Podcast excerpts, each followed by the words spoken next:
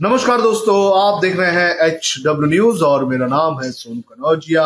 महाराष्ट्र की सियासत में अब ईडी की भी एंट्री हो चुकी है। संजय राउत को एनफोर्समेंट डायरेक्टरेट ने कल पेश होने के आदेश दे दिए हैं और इसको लेकर भी अब महाराष्ट्र की राजनीति गर्म चुकी है।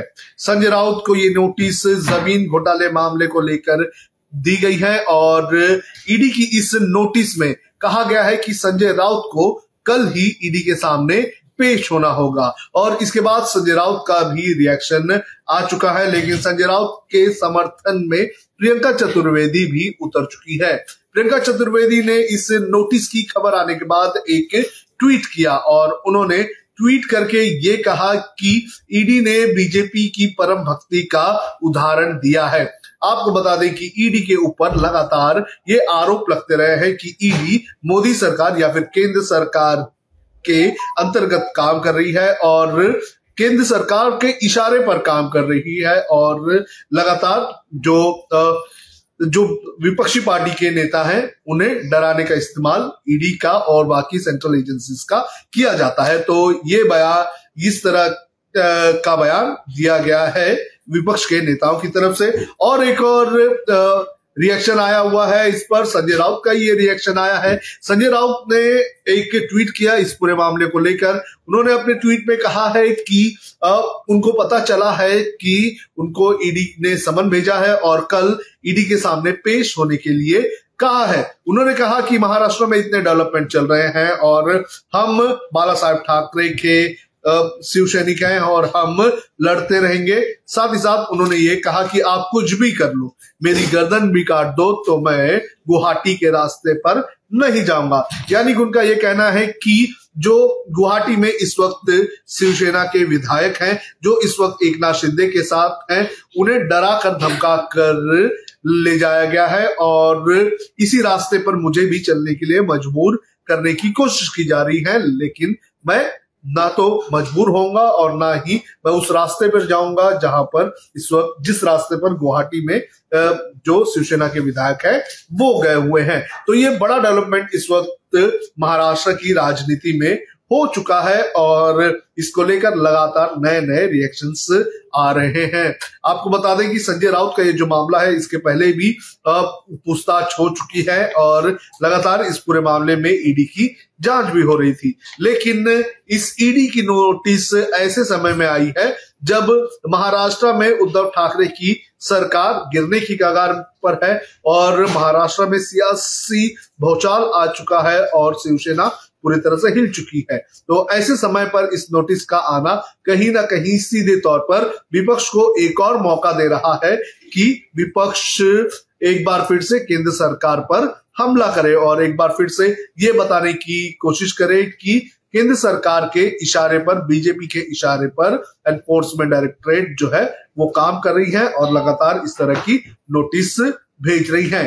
तो संजय राउत को अब निशाने पर लिया गया है। ऐसा कहा जा रहा है शिवसेना के नेता प्रियंका चतुर्वेदी और संजय राउत की तरफ़ से। हाँ, ईडी ईडी ने आपको नोटिस दिया हुआ ये सूचना है कल आपको बुलाने की तैयारी नोटिस मैं सामना कार्यालय में हूँ। ये मेरा घर नहीं यहाँ नोटिस में आ सकता है। ये तो बाला साहब ठाकरे के वास्ते अगर घर में नोटिस आई होगी तो मैं देख लूँगा। जिस तरह की राजनीतिक हलचल मुंबई में चल रही है, महाराष्ट्र में देश में चल रही है। तो मुझे पूरा अंदेशा था कि मेरे बारे में, मुझे रोकने के लिए, शिवसेना को रोकने के लिए कुछ लोग इकट्ठा आएँगे महाराष्ट्र के खिलाफ और मुझे और मेरे कोई साथी हुए, उनको तकलीफ़ दें। लेकिन चाहे आप मुझे कितनी भी तकलीफ़ दीजिए, मुझे फांसी पर चढ़ाइए, मेरी गर्दन काट लीजिए। मैं गुवाहाटी में जाने वाला नहीं।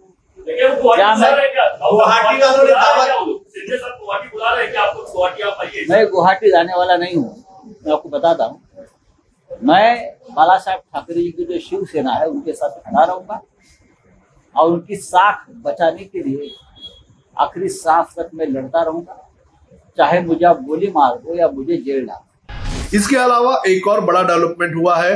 बड़ा डेवलपमेंट हुआ है दरअसल जो पिटीशन फ़ाइल हुई है सुप्रीम कोर्ट में महाराष्ट्र के जो स्पीकर हैं, डिप्टी स्पीकर, उनके नोटिस को लेकर और जो शिवसेना ने कदम उठाए, जो उद्धव ठाकरे गुट ने कदम उठाए हैं, उसको लेकर और इसमें एक जो याचिका दायर की गई है, उसमें ये एक पैराग्राफ काफ़ी अहम है। इस पैराग्राफ की अगर बात करें तो इस पैराग्राफ में ये बता दिया गया है कि शिवसेना में महाराष्ट्र में जो उद्धव ठाकरे की जो सरकार है, उसने बहुमत खो दिया है। यानी कि अब उद्धव ठाकरे के पास महाराष्ट्र सरकार चलाने का बहुमत नहीं है। ऐसा दावा इस सुप्रीम कोर्ट में दायर की गई, याचिका में किया गया है। इसमें कहा गया है कि जो अड़तीस विधायक हैं शिवसेना के, उन्होंने अपना समर्थन हटा दिया है महाविकास आघाड़ी की तरफ़ से।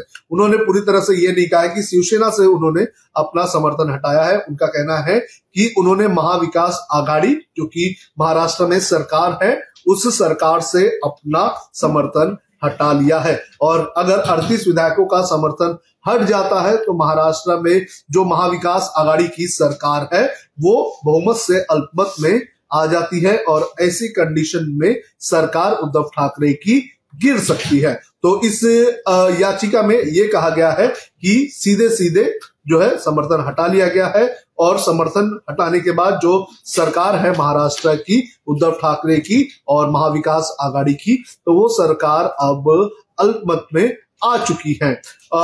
इस लेटर में एक और चीज़ कही गई है, ये सॉरी ये याचिका है, इस याचिका में एक और चीज़ कही गई है कि लगातार उनको धमकी आ रही है और उनके परिवार वालों के ऊपर खतरा एक तरह से देखने मिल रहा है।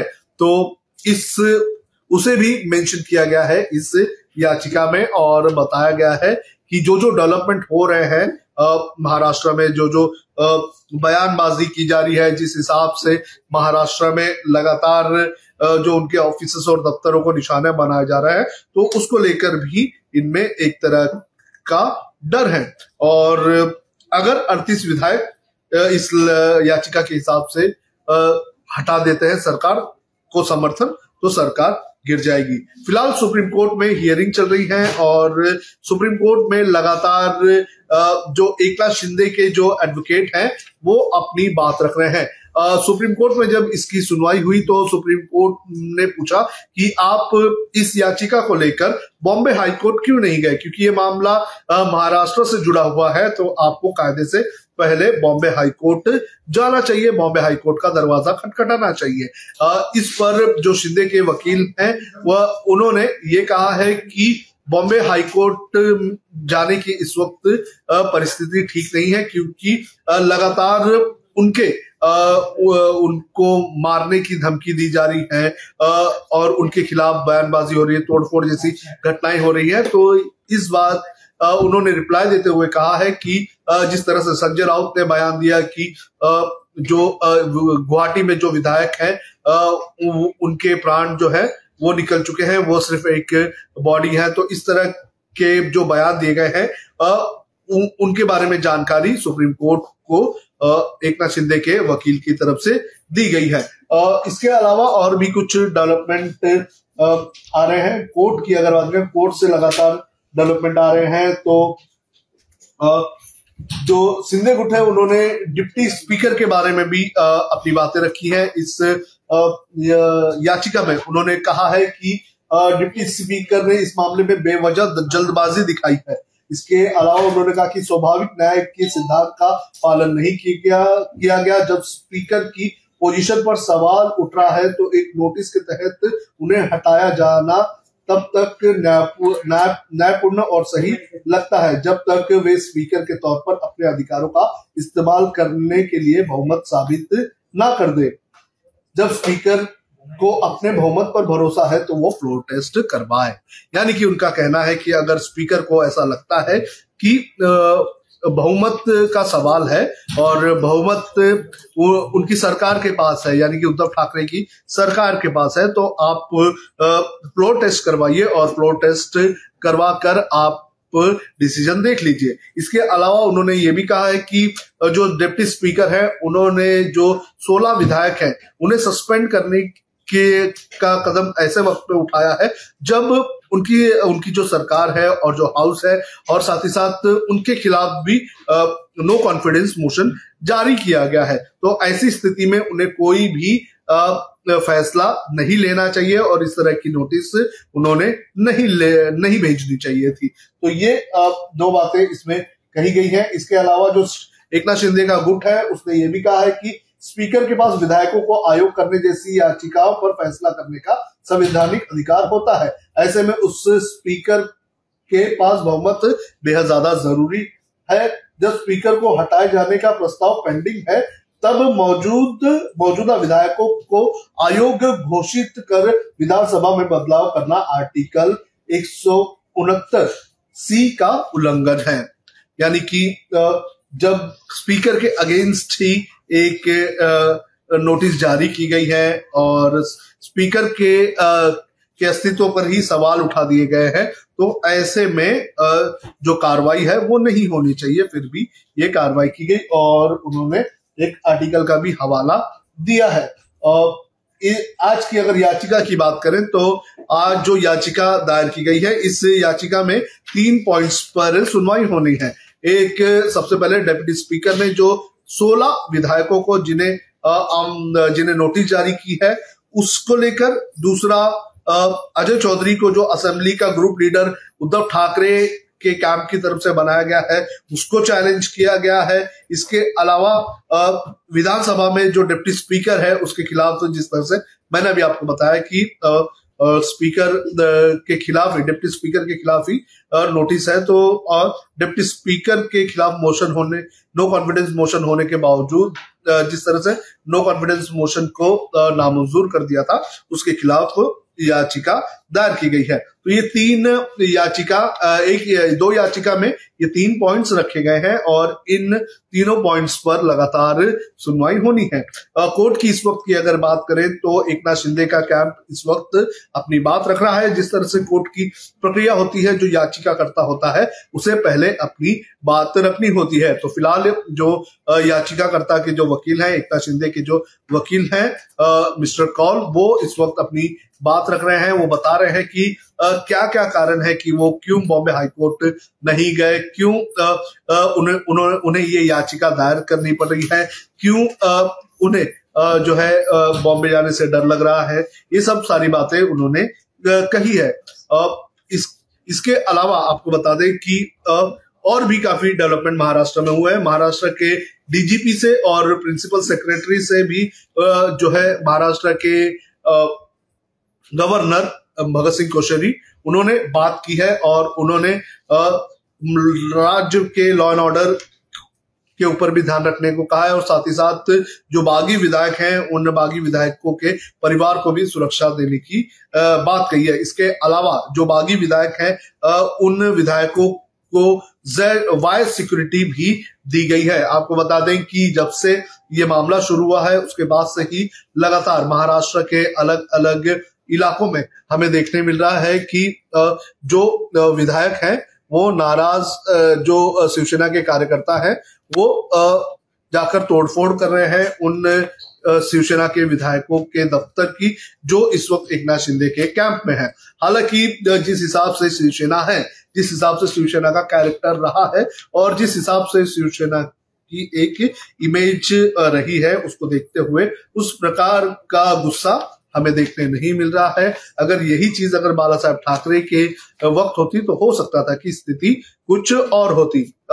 महाराष्ट्र की इस वक्त की स्थिति की अगर बात करें तो शिवसेना पूरी तरह से दो गुट में बढ़ चुकी है। सिर्फ़ अगर एमएलए की बात करें तो सिर्फ़ एमएलए ही नहीं बटे हुए हैं, बल्कि कार्यकर्ता भी पूरी तरह से बढ़ चुके हैं। और यही कारण है कि इस वक्त हम देख रहे हैं कि महाराष्ट्र के ऐसे कई सारे इलाके हैं जहाँ से ये विधायक बगावत करते हुए एक नशिंदे के पास गए हुए हैं, लेकिन महाराष्ट्र के इन इलाकों में कहीं पे भी लॉ एंड ऑर्डर की सिचुएशन खराब होती हुई नज़र नहीं आ रही है।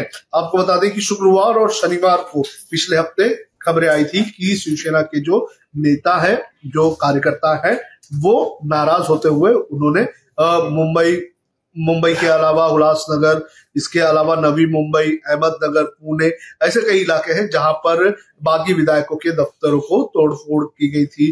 दफ्तरों इन विधायकों के जो पोस्टर्स हैं, उनके ऊपर कालिक पोतने का काम किया गया, इन विधायकों के पोस्टर्स को फाड़ने का काम किया गया। तो ऐसी सारी चीज़ें पिछले हफ़्ते हुई। कल, यानी कि शुक्र, रविवार और आज, अब तक कोई भी ऐसी बड़ी जानकारी नहीं आई है, जहाँ पर जो शिवसेना के जो विधायक है जो बागी विधायक है, उनके घर पर या उनके दफ्तर पर या फिर उनके पोस्टर को फाड़ने जैसा काम किया गया होगा। फ़िलहाल ये घटनाएँ इस वक्त महाराष्ट्र में रुकी हुई है। लेकिन आपको बता दें कि चार दिन पहले महाराष्ट्र सरकार ने ही ये जानकारी दी थी कि महाराष्ट्र में शिवसैनिक बड़े पैमाने पर नाराज़ है और महाराष्ट्र में लॉ एंड ऑर्डर की सिचुएशन जो है, वो खराब हो सकती है।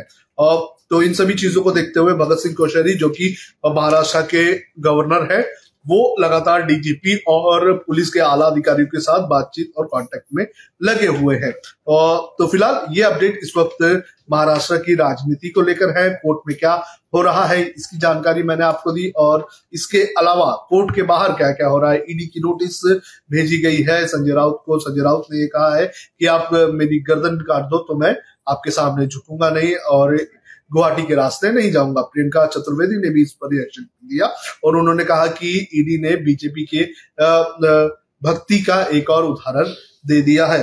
तो ये सारे अपडेट्स इस वक्त महाराष्ट्र की राजनीति में हुए हैं और हो रहे हैं। अब देखना ज़रूरी है कि आगे क्या होता है। कोर्ट में जो सुनवाई चल रही है, कोर्ट में सुनवाई में क्या निकल के आता है, क्या कोर्ट सरकार को स्पीकर को डिप्टी स्पीकर महाराष्ट्र के क्या उन्हें नोटिस जारी करती है? या फिर जो ए, जो उद्धव ठाकरे के तरफ़ से जब पक्ष रखा जाएगा तो उनके वकील क्या कहेंगे? ये देखना बहुत बेहद ज़्यादा ज़रूरी है।